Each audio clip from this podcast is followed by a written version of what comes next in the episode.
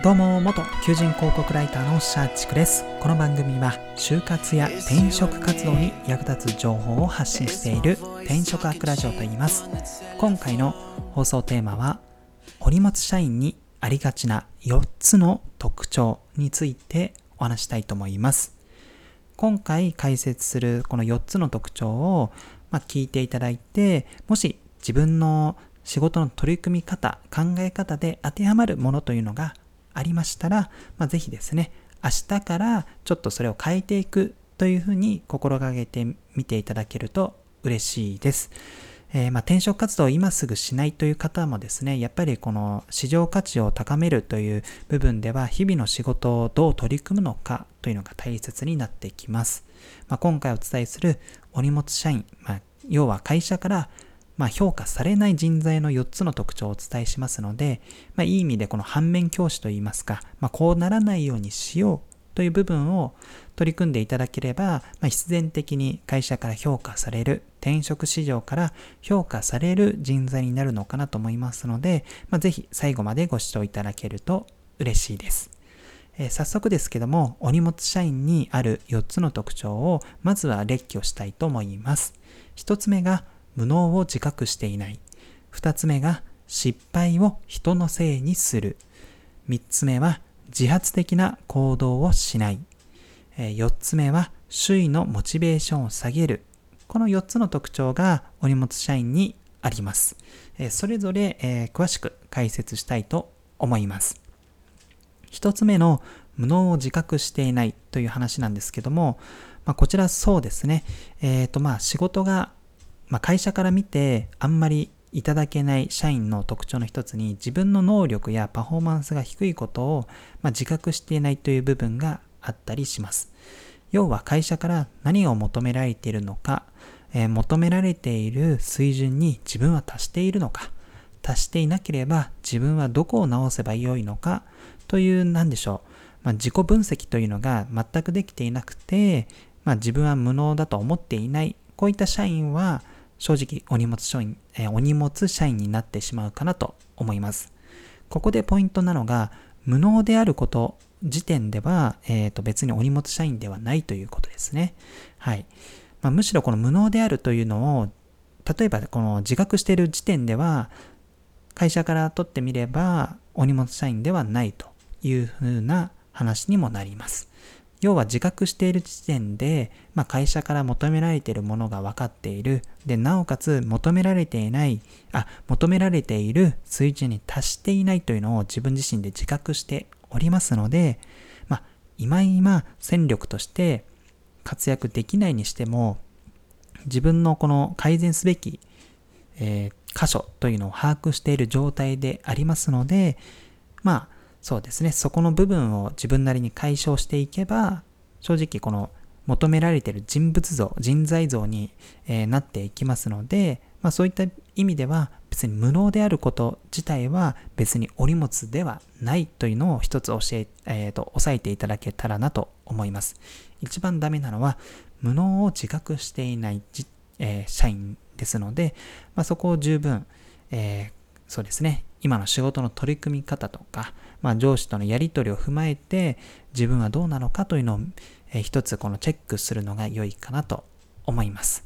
で、二つ目を、二つ目のこの失敗を人のせいにするという点なんですけども、まあ正直誰でも仕事のミスってありますよね。私自身も上司から頼まれたことを、まあ、やっているものの何かこの観点がずれてしまっていて、アウトプットした内容というのが上司が、えー、欲しがっていったその成果物とちょっとずれてしまうみたいなことがあったりします。はい。まあそういった時にですね、あの、まあ自分のこの仕事のミスというのを何か他人のせいにしたりとか、まあ環境にせいにするっていう方は、まあ正直お荷物かなと思います。まあこれは一つ目の無能自覚していないという点にもつながってるんですけども、要は自分の仕事のミスというのを自責の念、要は自分に原因があるというふうに考えることができれば、まあその、そうですね、このミスから何かしら学びを得ることができますし、まあ結果として次の、え、仕事に関してですね、より効率的に、まあ、えー、成功しやすくなるようになるの、えー、なるかなと思いますので、まあ、この人に失敗を人のせいにしている時点でこういった行動が望めない社員になっておりますので、まあ、これもお荷物社員の特徴の一つかなと思います。はい。で、次に、えー、3つ目の自発的な行動をしないという点なんですけども、まあ、これもまた、えー、1つ目、2つ目に通じる部分にはあるんですけども、まあ、無能を自覚していないっていう点で、えー、まあ、要は会社から求められているものを理解していないという状態ですので、まあ、正直、まあ、仕事に対する意欲が低いという状態ですので、まあ、結果的に自発的な何かこの仕事の取り組み方というのができなくなっています。まあ、そういった方はですね、まあ、正直会社からすると、いや、なんか言われたことだけやるのって、まあ入社後1年目とかだよね、みたいな感じに思われてしまうので、まあ例えば、そうですね、まあ1年目だったらまだ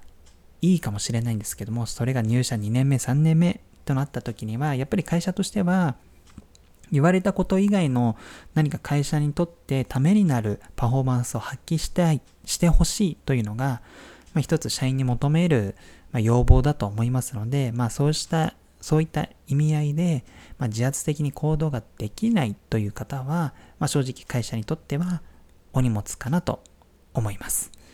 はい。で、4つ目の周囲のモチベーションを下げるというのは、まあ、自分自身が仕事できないならまだしもですね、まあ、その一緒に働くメンバーに対して、まあ、悪影響を及ぼすような言動をするという方は正直会社にとっては非常にまダメージがでかいので、もうこれもお荷物社員の特徴の一つかなと思います。まあ、例えばですね、何かこの、そうですね、メンバーが団結して何か仕事に取り組もうみたいな、そういった時に、なんかそんなことやっても意味ないよみたいな形でちょっともう水を差すような、まあ、ムードを盛り下げるような言動をしたりとか、まあ、ひたすらその、まあ、暴言を吐くとか、もう一緒にいるあのメンバーがですね、不快な思いをするような行動をとるという方は、まあ、正直組織全体にとってめちゃめちゃ悪影響を与えているので、まあ、こういう方はお荷物社員